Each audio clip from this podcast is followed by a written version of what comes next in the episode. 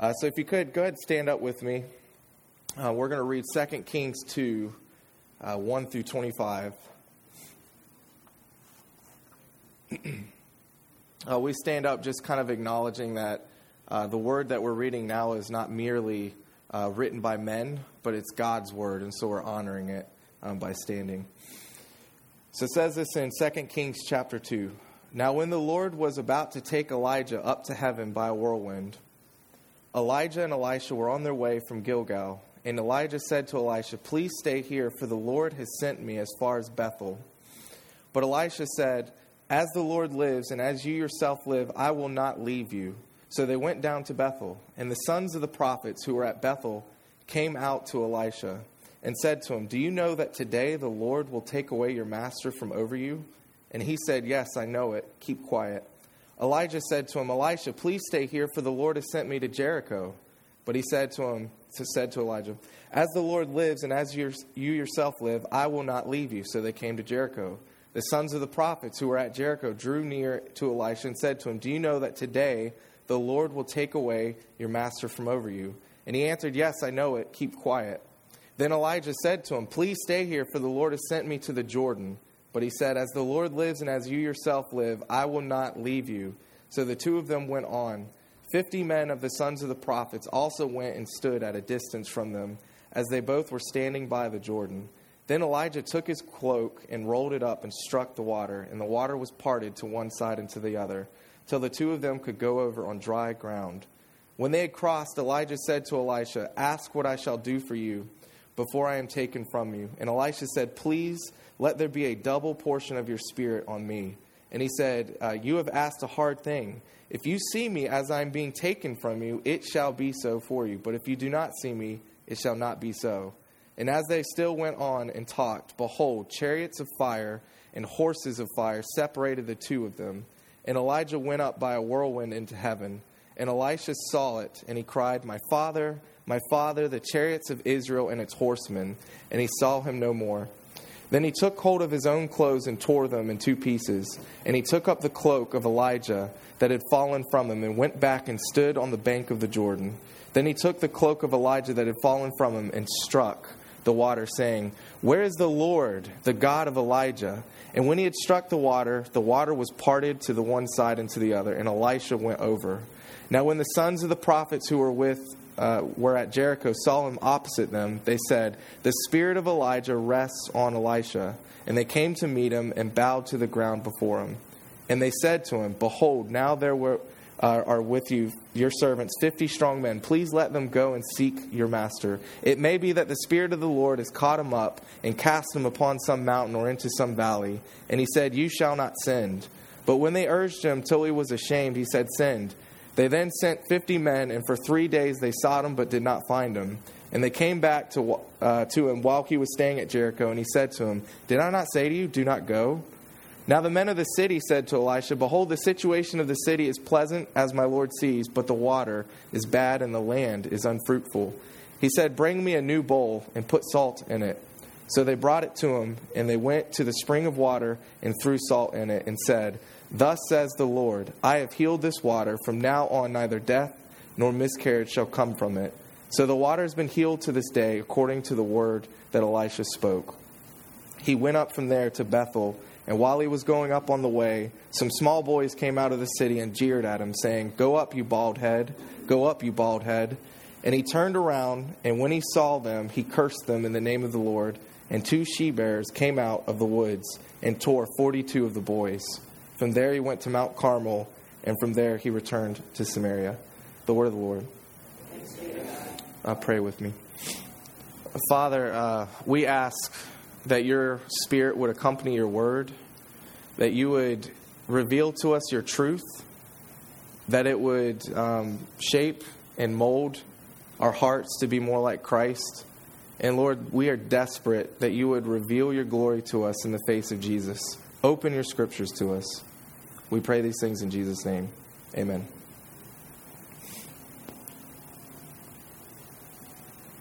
I hear some feedback. I don't know if y'all hear that.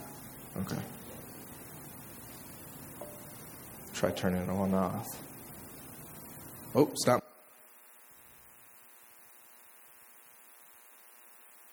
Is it gone? Is it gone? Maybe. I don't know. We'll see. All right. So, historically speaking, um, the Jews held that Joshua, Judges, First and Second Samuel, and First uh, and King, First and Second Kings were part of the section of the Bible called the prophets. All right. Normally, we think of them as like historical books, right? Historical narrative books. But the, the Jews held them to be part of the prophets in the Hebrew Bible. So, uh, a little bit later on, the Bible is translated from Hebrew into Greek, and this becomes what's known as the Septuagint. And the word order of the books changes. And so now in our Bible, the English Bible, right, the ESV or whatever version we're reading in English, it usually follows the Greek order. So you have First and Second Chronicles right after First and Second Kings. But the Jews actually held that the kings were part of the prophets, the Chronicles were part of the writings or the Psalms was kind of the shorthand form of it. Now, why did they do that? Well, they held that the kings were written by prophets. And the, the Chronicles were actually written by priests. Ezra and likely some other priests also helped him with the Chronicles. And so the kings were prophetic and the Chronicles were priestly. Prophetic books take the law of Moses, the covenant of God with his people, and they put it out in front of the people and they point out where the people are not obeying God and they call them to repentance to obey God, to restore their covenant with God. Uh, and then if they don't repent, eventually the prophets bring the word of God of judgment to them, saying, Because you've refused to obey, God is now judging you according to his law. Priests, however, um, you know, their, their, their role in Israel was not to bring the word of God before people and then the judgment of God before people, but rather to assure that people, when they do repent of their sin, they are going back and restoring their relationship with God in the manner that He requires in essence, sacrifice, right? And so they would make sacrifices on behalf of the, the people to restore their relationship with God. So if you're reading Chronicles, you'll notice when you, when you put it next to Kings, some of the same stories, there's a little bit more of an optimistic tone to it. All right, so there's a there's an upbeat tone to it because it focuses on the temple or our the people's relationship with God. Another thing is it, it focuses on the idea of forgiveness that's given by God on behalf of a sacrifice made for the people. And so there's an upbeat to it. But Kings rather highlights, as we saw from the video, right? It's a little bit dark. Uh, Kings highlights the sin and the disobedience of the people of God in this time, and it reveals God's word of judgment against them. So priests restore and then prophets bring down God's word uh, for the people to repent of. So let me show you something here. So in First and Second Kings, at the end of uh, a rule of a king, it'll often say something along these lines. Now the rest of the acts of Ahaziah, or whatever the king is, uh, and that he did, are they not written in the book of Chronicles of the kings of Israel? Chronicles also does something uh, similar. The acts of Asa, from first to last, are written in the book of the kings of Judah in Israel. So even the Bible itself is actually pointing us to the fact that we, when we're reading the prophetic word, the prophetic take of a king, we should also consult a priestly take of the king, right? Because we need both.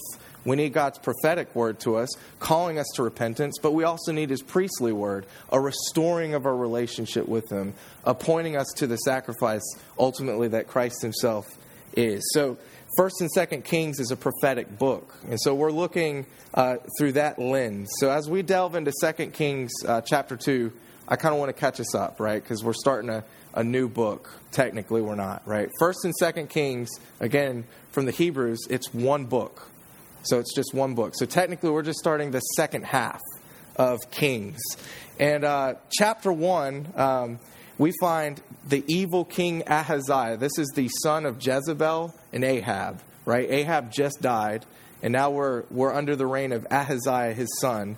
And we find him, he literally falls through the lattice. And he's on his bed from the fall. It was a great fall. And he's on his bed and he's wondering, Am I going to die?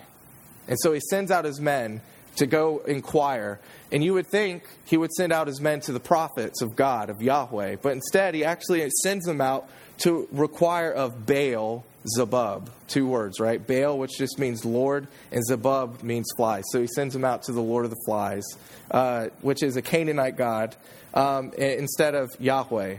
Elijah meets these men along the way, and he says to them, uh, Your master will not recover, he will die on his bed.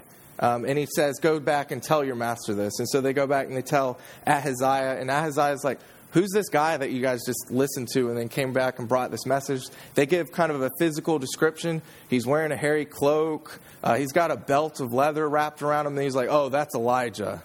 So he knew who it was. His response wasn't one of repentance. It wasn't one of, a, here's the prophetic word from God, Yahweh himself saying, I'm going to die like Hezekiah later on, he's going to repent, right? And he's going to pray to God to restore his relationship. He doesn't react that way. Instead, he decides to send out 50 soldiers with a captain to likely either A, arrest Elijah, or B, kill him, get rid of him. So he sends out the soldiers, and they meet Elijah, and Elijah is at Mount Carmel the same place where he has his famous showdown with the prophets of Baal, right? And they're having their little altar showdown, and he calls down fire from heaven, and God responds to his sacrifice and not the, the Baal prophets, right? So, the same place, these 50 men come up, and they're like, Man of God, come with us, right? And Elijah responds by saying, If I'm a man of God, then let the fire come down from heaven and consume you. And it happens. 50 more come. And same kind of mentality come with us, right? Same kind of mentality. We're going to arrest you. We're probably going to kill you. And he says, If I'm a man of God, then let fire come down from heaven and consume you. The third captain in the third set of 50, he comes and he falls on his knees and he implores Elijah to see his life and the life of his 50 men as precious.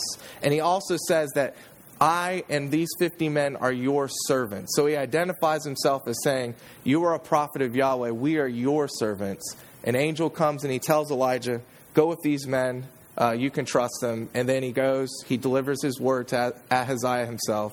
And then the chapter ends with Ahaziah dying according to the word of Yahweh. And so that's chapter one. As we're getting into chapter two, we're now going to focus on Elijah and his ascension. Elijah is about to leave, and the question becomes if Elijah leaves, who is going to represent God's word to the people. Who's going to take his place? Is someone going to take his place? And so let's look at uh, 2 Kings 2. I've tried to structure um, this sermon to the structure of the actual text. In the text, um, chapter 2, it's a chiasm. Uh, you can put up the first slide. I think I actually have it up here in theory. Next. Oh, maybe it's not. Well, I did have it up here. So the sermon series, uh, it, it follows um, point one, point two, point three, point four, and then it's, oh, it's up there. There it is. Sweet. So point one goes all the way down and it matches with the, the bottom point one. Point two goes all the way down and matches the bottom point two. Point three matches the bottom point three, and then point four stands alone. This is a chiasm. What that means is it's a, it was just like a way for people to write to where they're bringing all the attention to the center of the text. And in this case, the center of our text is the ascension of Elijah. And um, so the sermon, eh, the sermon points that I make today are actually going to follow this structure as we see it. Um, so we're going to consider the form. The reason I did that is the form that God's word takes is just as important as the content God's word takes. He actually uses the form to teach us as well. And so that's why we're looking at that. The second thing I want us to kind of consider as we delve into chapter 2 comes from Luke 24, 25 through 27. Uh, this is a principle that Jesus himself taught his disciples and how to read the Old Testament. He says this this is the road to Emmaus. He just died and re- resurrected, and he appears to these two disciples who are really sad. They don't, know, they don't even know it's Jesus. And he says this uh, He said to them, O foolish ones, and slow of heart to believe all that the prophets have spoken. Was it not necessary that the Christ should suffer these things and enter his glory? And beginning with Moses and all the prophets, he interpreted to them in all the scriptures the things concerning himself. And so there are things concerning Jesus in the Old Testament, in the prophets, in Moses, the book of Moses, right? Uh, later on, these same disciples, they declare to themselves as Jesus had left them, they, they say, Did not this man open the scriptures to us? And so today, Remedy, as we look at uh, the prophets, uh, we want the scriptures to be open to us. So we're going to look where Jesus is also found in this text. So our first point um, is removing the head from Elisha. And then I write a, a kind of a point addressing us directly. Church, we must remain with Christ. What we're going to see in this um, little passage in verses 1 through 6 is Elisha is steadfastly remaining with Elijah, his head. So, verse 1 sets up the entire narrative account. Yahweh was about to take up Elijah by a whirlwind. Um, whirlwind is a kind of a common imagery throughout the Old Testament. Uh, God often discloses revelation concerning himself through a storm or a whirlwind. The, probably the most famous one that comes to mind would be Job 38 and Job 40 when God finally answers. It's the first speech he's going to give after all these speeches, and he comes to Job in a storm and he reveals more of himself. And so this is already foreshadowing to us that not only is Elijah going to be taken away, but he's going to be taken away in a manner in which God is going to reveal something about himself to maybe Elisha, maybe the people who are witnessing it, and also the people who now are reading this text and listening to this text. And so, as we start, um, Elijah is told he's traveling from Gilgal, and uh, commentator C.F. Keil tells us there's a there's a couple of Gilgals. This one is likely the one that is in the mountains, uh, referred to in Joshua eight thirty five. The reason he says this, the other Gilgal is next to Jericho, and the pattern in which they walk, it would literally be like they go from Gilgal away, then they come back to Jericho, and then they go back away again, and it doesn't make sense. So this is likely the Joshua one in the mountains, and we'll talk about that more later. So there's two things that are going to happen each time as they're traveling. First, Elijah commands Elisha to stay and not go with him. You always tell him to go to these places, wait here, right? And each time, Elisha is going to respond to him with the same exact phrase As Yahweh lives and as your soul lives, I will not leave you. Verse 2, verse 4, verse 6. Um, this is a common kind of oath structure. He's making an oath or a pledge or even a kind of a covenant uh, with Elijah. Uh, we see examples of this like in Judges and in Ruth. One that jumps right to our heads could be like when Naomi is telling Ruth, Go back to your people, go back to your lands, there's nothing for you here. And then Ruth clings to Naomi, right, and says, Your people are my people, your God is my God.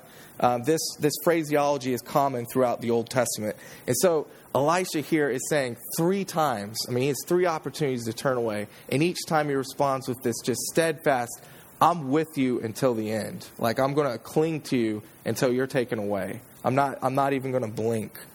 The second thing that happens uh, three times as well, the sons of the prophets show up. We'll talk about them more a little bit later. At each place, they show up at Bethel, they show up at Jericho, and then they show up later on at the Jordan River. At Bethel and Jericho, they tell Elisha this phrase. They say, "Do you not? Do you know that today Yahweh will take your master from your head?" In the ESV, it says, uh, Your master from over you. In the Hebrew, it actually says from over your head. Head is the Hebrew word that's in the text. And so um, it's, it's this idea of like he's taking your head away, your, your master, right? You're, um, in the same way that we think of Jesus as like headship, he's authority figure over us. Elijah was an authority figure over Elisha and these sons of prophets. And so that's going to be in, uh, important. The reason I'm drawing that later on, there's a pun that the author of Kings is going to make involving the concept of head. That's going to reveal the text to us a little bit clearly. So keep that under your hat, on your head. There's my, my joke. Um, so as we're looking at this, there's another thing, right? Let's consider the lens of Christ. Where's Jesus at in this passage? There's a couple of layered threads that run throughout the entire Bible. Uh, the first one might be Moses, right? And so, uh, commentator Peter Leithart points out to us in this text, we're reliving the Exodus. Moses is like Elijah, and Joshua is like Elisha. Moses has his protege, Joshua. Elijah has his protege, um, Elisha. And so, how's it like the Exodus? Uh, Peter Leithart points out this. Uh, 2 Kings 1 mentions the death of Ahab. This would be the Pharaoh figure. And then it details the death of his and Jezebel's son, Ahaziah. This is the Passover and the death of the firstborn, right? Elijah and Elisha then depart the land whose gods are defeated and whose prince is dead. And we're going to pick up on that more later. And we'll see some other uh, Exodus themes, but just keep that in your pocket for now. The other thing is, is it doesn't just move backwards in time. So, hey, they're like Moses before him and Joshua before him, but they're like something that comes after. Elijah and Elisha are very much like Christ and the church. Leithart writes this Elijah is a type of Jesus himself, and Elisha of the disciples who continued Jesus' ministry after his ascension. Elisha first appears plowing a field, but he leaves home and family, 1 Kings 19, like the disciples of Jesus leave their fishing nets and their tax booths. Uh, at the beginning of 2 Kings 2, Elisha doggedly follows after his master Elijah uh, in the same way that the disciples do. Because he follows Elijah, Elisha becomes his, uh, like his master. And after Elijah departs, he immediately begins to replicate Elijah's ministry in the same way that after Jesus departs and sends his spirit to the disciples, they begin to replicate his ministry. And even so, the, the 50 uh, sons of the prophets, they recognize that Elisha, the spirit of Elijah is on him. In the same way, in Acts 4:13 when the uh, disciples, the apostles are preaching, the same Pharisees, the same uh, council who crucified Christ, they're like, "Who are these guys? They're not educated." But they had recognized that they had been with Jesus, Acts 4:13. Because they had been with their master, they now are starting to look like their master. So the same thing's going here. And so this really applies to us. We ought to cling to Christ and follow him just as doggedly as Elisha clings to Elijah. Colossians 2 says this kind of in a negative way. Um, Let no one disqualify you, insisting on asceticism and the worship of angels, going on in detail about visions, puffed up without reason by a sensuous mind, and not holding fast to the head from whom the whole body, nourished and knit together through its joints and ligaments, grows with a growth from God. And so the question is like the sons of the prophets, they're saying, Your head's about to be removed. We could ask ourselves, Has our head been removed? Or is he still here? Right?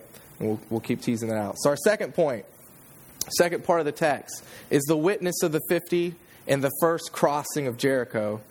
And here I say, church, we must know the power of Christ, our head. And this is going to come to us from verses 7 through 8. Verse 7 says uh, that the 50 men of the sons of the prophets, they stood at a distance, kind of watching the Jordan. They're presumably watching what's going to happen. What's Elijah and Elisha going to do when they're at the Jordan River? Uh, the number 50 uh, conceptually links us back to chapter 1, right? The three sets of 50. But there's also another way, uh, another kind of reminder of the 50. Not too long ago, Elijah was on Mount Horeb, which is Sinai, the place where Moses received the law. And he was feeling, he's in a cave. He's hiding from Jezebel, right? And he's basically giving his speech to God about how he is alone he feels absolutely lonely. There's no other prophets. He's the only one standing up uh, for God's law. And then uh, we're reminded in 1 Kings 18 13 that Obadiah had actually hidden the prophets of God in various caves by 50s. And so uh, it's a contrast here of where back in 1 Kings 18 they were hidden in caves by 50s. Now they're openly, publicly by 50s coming out into these cities that were once idolatrous and turning against God.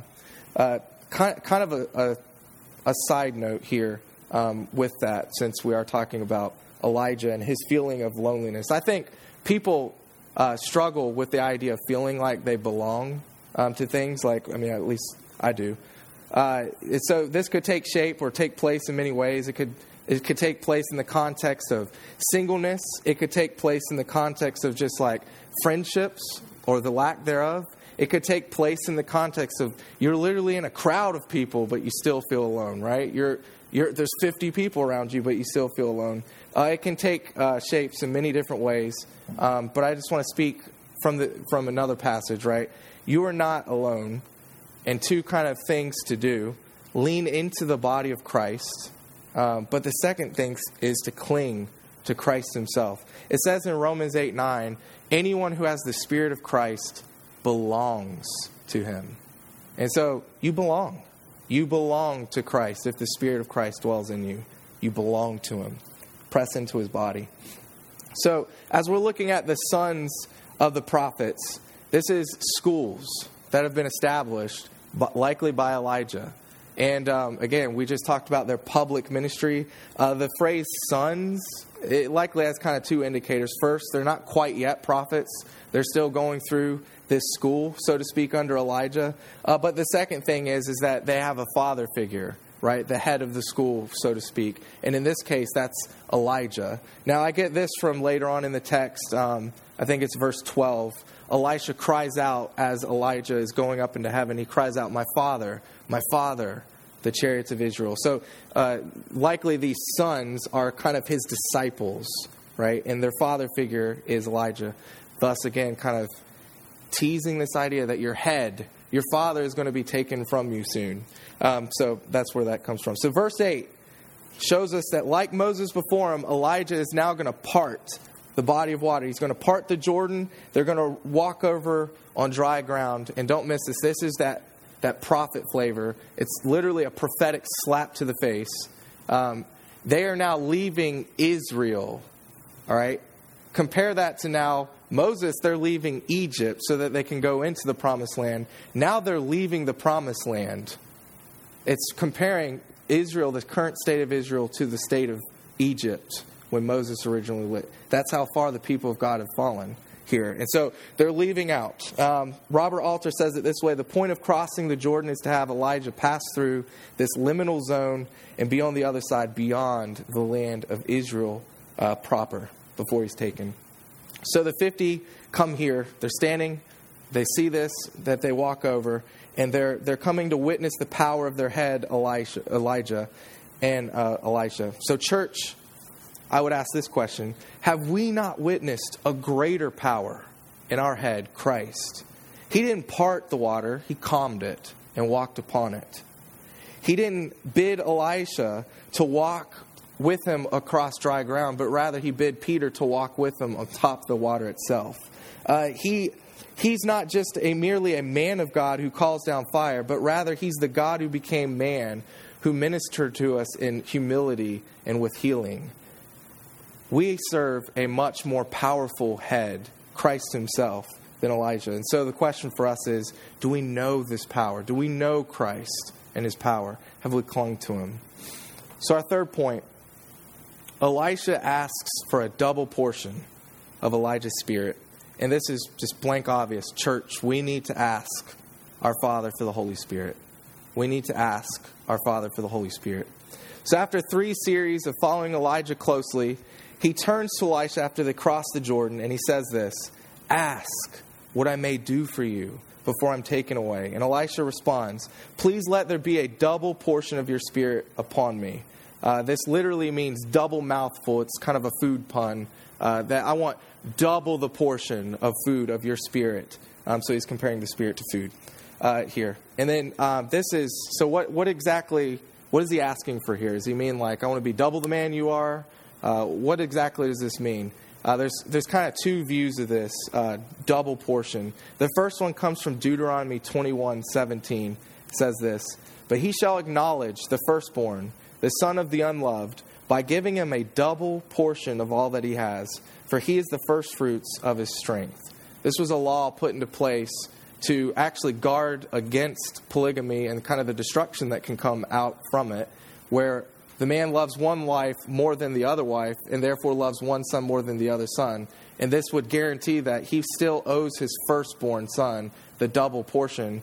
And so, in this light, what, what Elisha is asking is, let me be the first more, most of your disciples. Let me be the firstborn of your children. Let me have that portion of your spirit. Uh, the second thing is, is he could literally be asking for, let me let the power of God be doubled in my ministry than your ministry.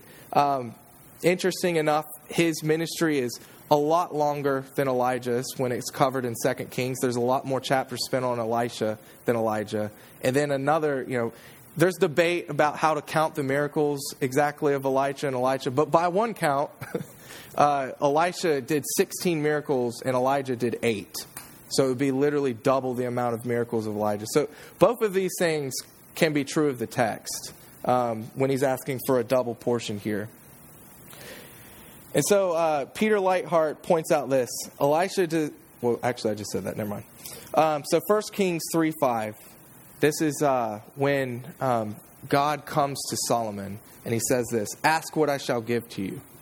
And it, it's kind of reminiscent. It kind of echoes the same question now that Elijah asks to his disciple Ask what I may do for you. Uh, in 1 Kings, Solomon asks for wisdom, and ultimately, because he disobeys God's law, that fails him. Here, Elisha doesn't ask for God's wisdom, but rather he asks for the spirit that God put within Elijah to fill him.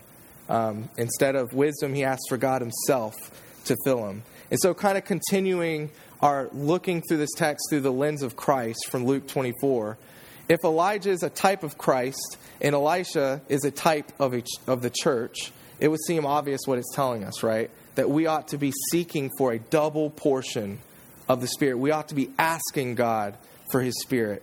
It says this in Luke. And I tell you, ask and it will be given you. Seek and you will find. Knock and it will be open to you. For everyone who asks receives, and the one who seeks finds, and to the one who knocks it will be opened. What father among you, if his son asks for a fish, will instead of a fish give him a serpent? Or if he asks for an egg, will give him a scorpion? If you then, who are evil, know how to give good gifts to your children, how much more will the Heavenly Father give the Holy Spirit to those who ask Him? Christ all the time is whispering to our souls, Ask what I may do for you. Respond to Him, O great Christ, my head, my life, my master, my Lord, my Savior. Give to us your Spirit. Give us a double portion. Will you not live through us and live in us? Treat us as your sons and your daughters, your firstborn. So we need to ask, church, for the Holy Spirit because it says here in Luke that he gives the Holy Spirit to his children who ask him. Um, our point four, and this is the climax. So we've been climbing the mountain, now we're at the center of the text uh, that uh, Elijah is about to be taken, and then we're about to descend. So the chariots separate. The chariots are going to separate Elijah from Elisha. Elijah is going to ascend, and then Elisha is going to separate or rend his clothes into two parts. Church, our sacrificial lamb is seated at the right hand of the Father in glory. This comes from verses 11 through 12. So, this is the climax of uh, the chapter, and also in the gospel, if we think of it, the incarnation, Jesus' birth, is kind of the foundation stone for the gospel message the life, the death, the resurrection. And the ascension is kind of the capstone, right? It's the end, it's the thing that holds it all together. And so, in the same way, the ascension is the climax of the gospel. Elijah's ascension is the climax in this text. And so in verse 11, we see that a chariot of fire and horses of fire separate Elijah and Elisha. And then Elijah goes up by a whirlwind uh, into the heaven, thus fulfilling uh, verse 1. Uh, C.F. Keil writes this As God himself buried Moses, and his grave has not been found to this day, so he did fetch Elijah to heaven in a still more glorious manner, in a fiery chariot with fiery horses, so that fifty men who searched for him did not find him in all the earth. And so, as they're walking by the Jordan, this area where Elijah is taken up, is within it's within a 10 mile radius we don't know exactly because it doesn't tell us where he is but we know that it's within a 10 mile radius of Mount Nebo. This is where Moses goes up on the mountain. He's able to see the promised land, and then he dies on the mountain. And then the text in Deuteronomy tells us that God essentially buried him, and we don't know where his grave is. And so Elijah is literally taken around the same geographic location that Moses himself is taken, thus connecting again Moses uh, to Elijah. The chariots of fire and horses of fire, it, it, it continues like this theme Elijah, he's the fire guy, right? He calls down fire on the altar. He calls down fire on the, the, the sets of 50 soldiers that are there to arrest and potentially kill him. Uh, he's taken up in fire. But it also continues through the ministry of Elisha. Uh, the imagery comes up again later in 2 Kings chapter 6. Uh, Elisha and his servant are on kind of a tower, and they're surrounded by the, these uh, men, this army of Syria. And uh, the guy's freaking out. The servant's like, "Oh my gosh, we're going to die!" And Elisha, Elisha just says, "Lord, open his eyes so they can see." And then he sees chariots of fire and horses of fire and armies and hosts unnumbered in the, uh, in the spiritual realm, right? And so the imagery comes up again there. Uh, in verse 12, we have the confirmation, right? The condition of Elisha receiving this double portion was if he saw. And verse 12 tells us he saw, right? So he cries out, uh, My father, my father, the chariot of Israel and his horsemen. The phrase the chariot of Israel and his horsemen is actually being proclaimed about Elijah. It's not being proclaimed about what he's seeing, it's actually being proclaimed about Elijah. It's kind of an interesting connection. Philip Ryken says it this way uh, This is a reference to Elijah and his significance to the people of Israel. According to God's word, the Israelites were not permitted to trust in horses and chariots. So, Psalm 27, uh, Deuteronomy 20, verse 1. Instead, they were called to depend upon God's protection. And so, in this case, what's going on is Elisha is seeing God's army being taken into heaven because that's who Elijah was. God was using Elijah, the prophetic ministry, to carry out his word and fight the battles against the Baals and the idolaters in Israel. And so now the father, right, is being taken up. And the question then remains did he leave us without soldiers? Did he leave us without an army? Is his ministry, is this it? Like, is this to, is that's kind of what we're sitting on the precipice of asking, are we alone? And so Elisha then rends his clothes. He, he rips his clothes, and this is kind of a sign of mourning, likely because, I mean, I mean, he's been following Elijah for a good long time. This is his father, right? His, his close friend, and he's been taken from him but also it's a sign of repentance. And this could be possibly that because he witnessed the fiery chariots and the glory of God taking Elijah to heaven, he's literally saying, My eyes have seen glory. And he's repenting, he's humbling himself before God. And so he separates his clothes, and then Elijah's cloak falls down to him. The next time we see, uh, interesting enough, the next time we see Moses and Elijah together, it's, it's so awesome. This is like you can't make this stuff up. The next time you see Elijah and Moses together is on a mountain in the promised land when Jesus takes John, James, and Peter up and transfigures and he reveals all of his glory. And then Elisha, or sorry, Elijah and Moses appear and they discuss with him about his departure. Um, and so you see that, right, in the connection there.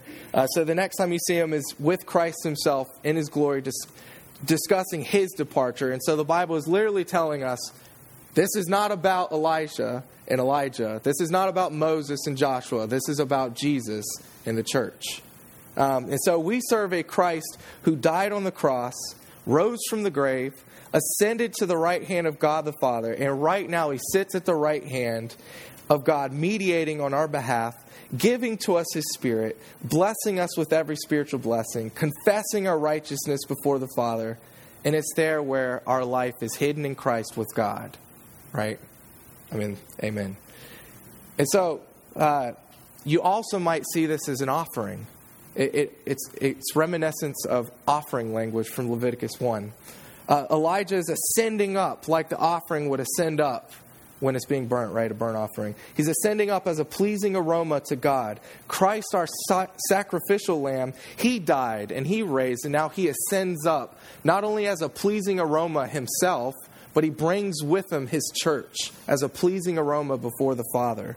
Um, and so, again, church, uh, our sacrificial lamb sits at the right hand of God in glory. And as Ephesians tells us, we've been seated with him in heavenly places um, as well. So, point three, we're now coming down off the mountain. We're going back down. And point three, I put an apostrophe next to it because it's supposed to line up with the original three. So it's three prime, I guess, if you want to say it that way. Elijah's mantle or his cloak, his hairy cloak, uh, falls to Elisha. Church, God has given us the Holy Spirit. He has. Not only do we ask for it, but He has given us the Holy Spirit. Uh, this comes from verse 13. We see Elijah's cloak, his hairy garment in the in the Hebrew in chapter 1 verse 8. Uh, it's actually Baal of hair, and it's making it's making fun of the Baals. Baal just means Lord, and so it means Lord of hair. We'll get into that a little bit later. It's coming. To keep it under your hat on your head. Uh, the sec- the succession is complete, and now we wait in the text to see did he get what he asked for? Did he get the double portion? Is Elisha? He's got his cloak but is he going to have his power?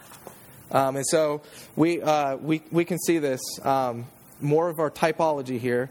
The name of Joshua, the name of Jesus, that's the same name in, in Hebrew, it's Yeshua, Yahweh, Yahweh saves.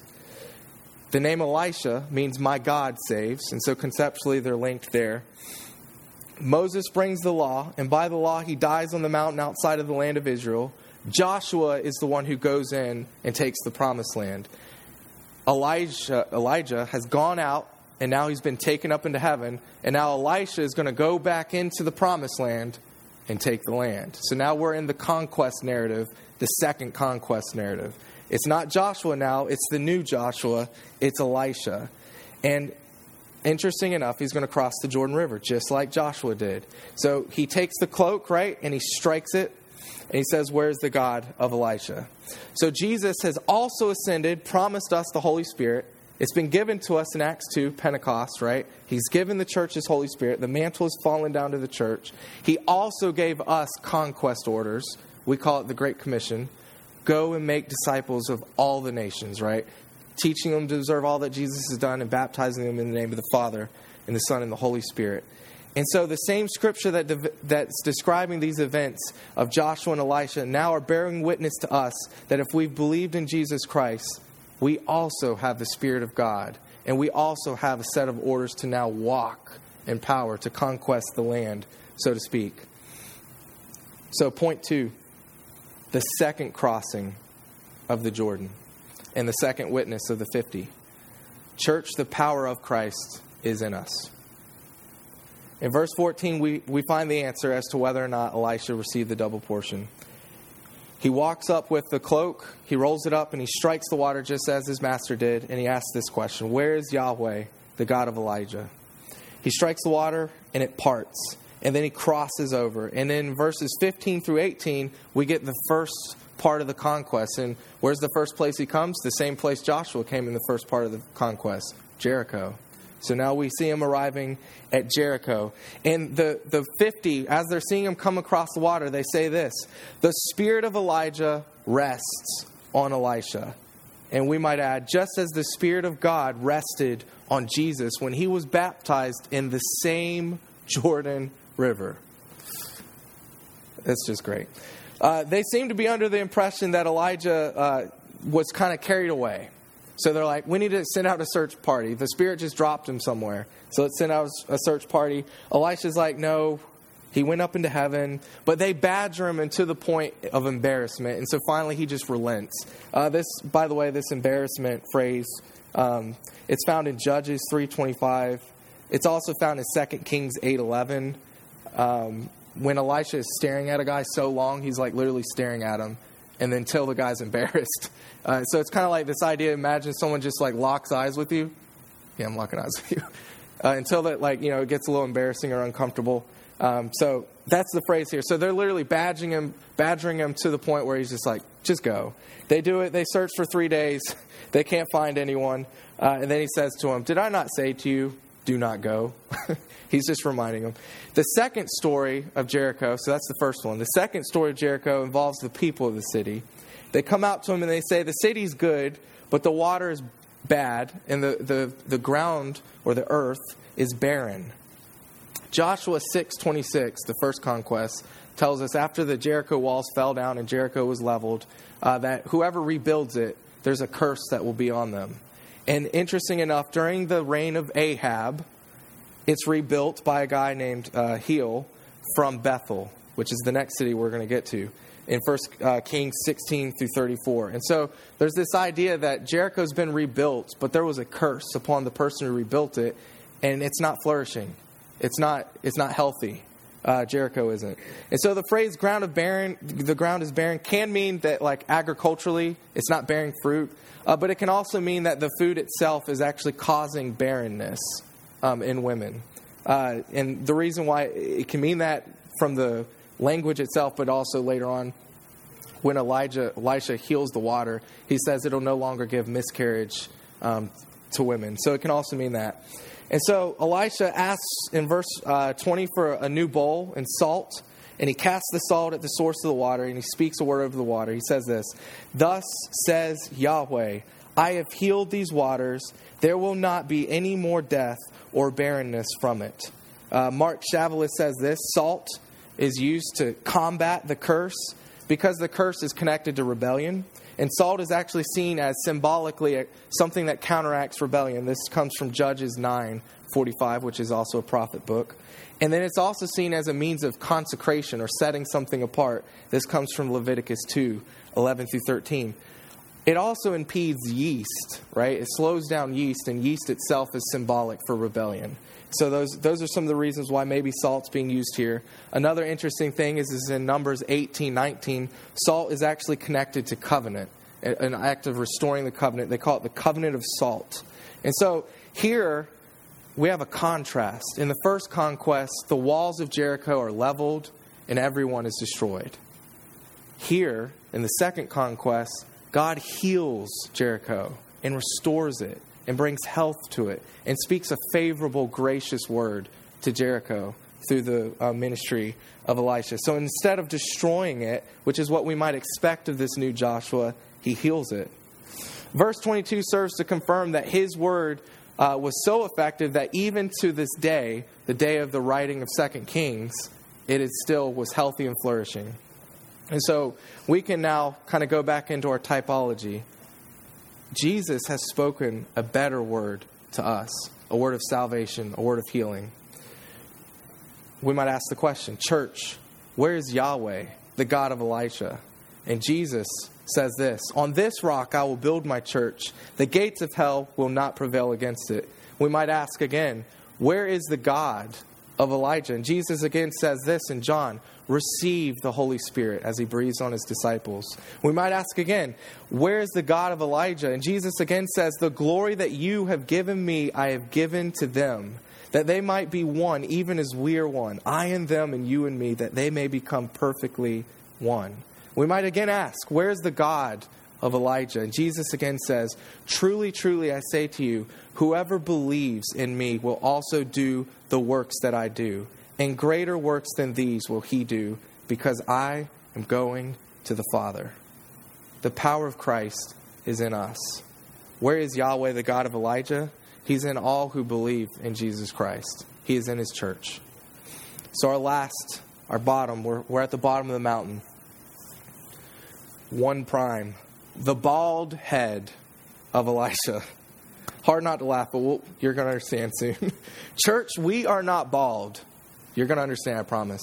Church, we are not bald, for Christ and his authority is with us.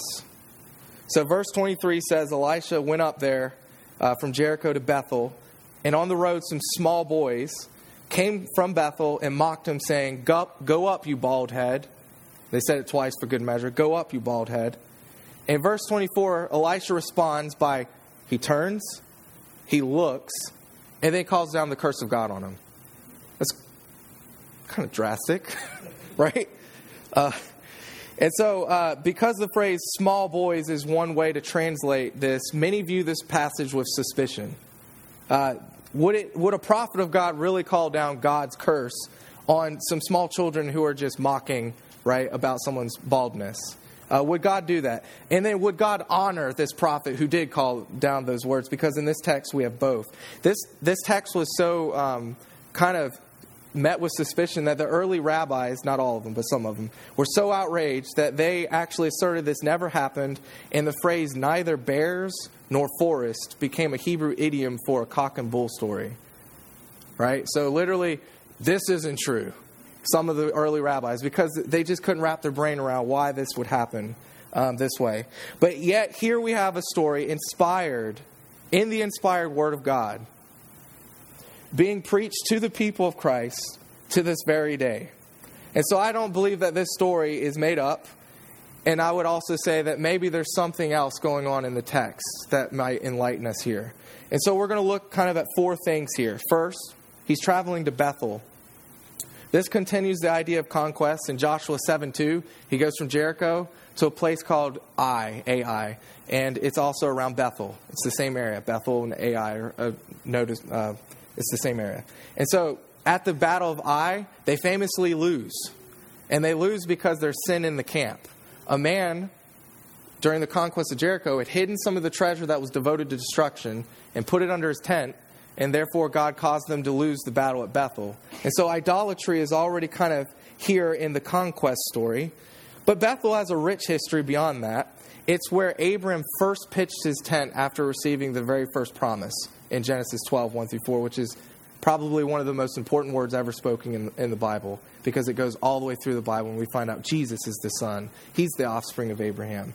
Um, and so it's where Abraham first pitches his tent. It's also where Jacob dreams of a ladder that reaches between heaven and earth, and angels are ascending and descending on it. And at the top is Yahweh himself.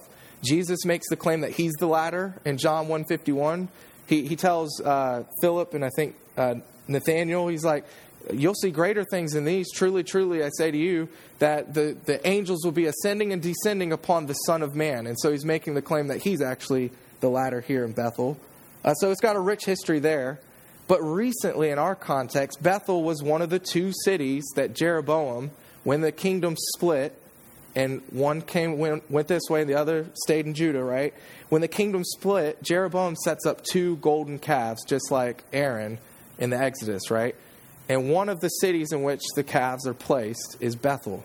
And so it becomes the capital of idolatry in the northern kingdom. So it's one of the centers.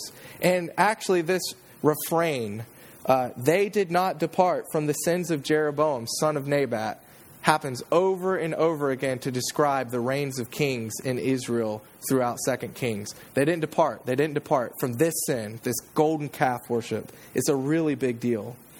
So, Bethel, rich history, idolatry is there. Second, the phrase small boys comes from two Hebrew words. One means little or insignificant. It can literally mean insignificant, like in terms of like their uh, their um, their reputation. It's insignificant. It can also mean small or little. The other one literally means youths, and it has a wide range of uh, ages that it can apply to. It can apply to really young children, and it can apply up to 40 year old males. Um, and so, for instance, in 1 Kings 12 8, Rehoboam, when he's uh, giving the famous pinky speech, uh, where he basically says, you know, I'm my my pinky's thicker than uh, my father Solomon's thighs. He's basically saying, I'm twice the man Solomon is, or a hundredfold. I don't know. Uh, and he's given that famous speech, and then he splits Israel. Well, he listens to the counsel of the old men, he rejects their counsel, and then he goes to the youths the people who had grown up with him. So 12:8 says this, but he abandoned the counsel of the old men gave that they gave him and took counsel with the young men, same Hebrew word here, uh, who had grown up with him and stood before him. So here the same word is used to indicate 30 to 40 year old men who had grown up with um, Jeroboam, or sorry, Rehoboam. Which brings us back to the context of the two golden calves again, because that's where Israel split, and then the two golden calves are. So the third thing, the insult itself gives us more idolatrous background. All right? The insult itself. And so here's the head pun, right? Uh, so they're saying, Go up, you bald head. In 2 Kings 1 8, it says, Elijah wore a garment of hair with a belt of leather about his waist. Some have actually translated that as he was a hairy man. And so the Hebrew for the garment of hair is actually the Baal of hair. He's the Lord of hair. And it means he can be the owner of a, he's got a head of hair, or it can mean like his garment is really hairy. We think it's the garment because later on John the Baptist is described this way in Matthew 3 4, and people uh, consider him to be like Elijah. And so here's the way it goes. They're saying, just like the prophets warned, your head's going to be taken from us. These insignificant young men are literally saying, Go up, Baldy. Go up is alluding to Elijah's ascension. They're saying, Your hair's not here anymore. He's up in heaven. Why don't you go join him? We see the hairy cloak that you're wearing. Yeah, we see Elijah's cloak on you. You have no power. Why don't you just go up and join them? So they're making fun of Elijah's ascension, and they're making fun of the fact that he's wearing this hairy cloak from Elijah, but they're saying you're bald. You have no hair. You don't have the same authority that Elijah had. And so that, that's essentially what they're saying. They're, AK, you're powerless.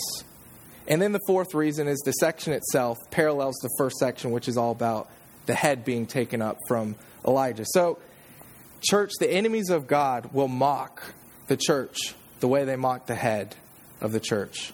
Nonetheless, like God was with Elijah, God is now with Elisha. As the Spirit of God rested on Jesus, he now rests upon his church.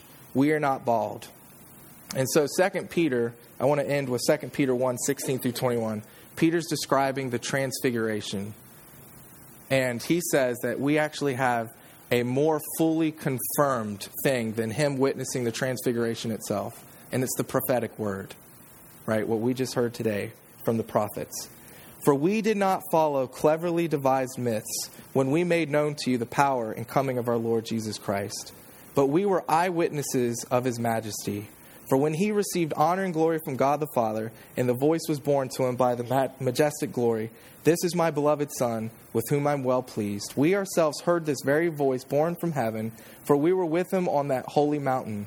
And we have the prophetic word more fully confirmed, to which you will do well to pay attention to as a light shining, a lamp shining in the dark place, until the day dawns and the morning star rises in your hearts knowing this, first of all, that no prophecy of Scripture comes from someone's own interpretation, for no prophecy was ever produced by the will of man, but men spoke from God as they were carried along by the Holy Spirit. May we learn to see the riches of Christ in His Word. Let's pray. Father, we thank you for Jesus, that He is in us, that your Spirit has been given to us. We ask that you would just uh, make us not just hearers of your word, but doers. Give us the power to walk according to your statutes and your laws. Allow us to reflect and see again the glory of the Father in the face of the Son. In Jesus' name, amen.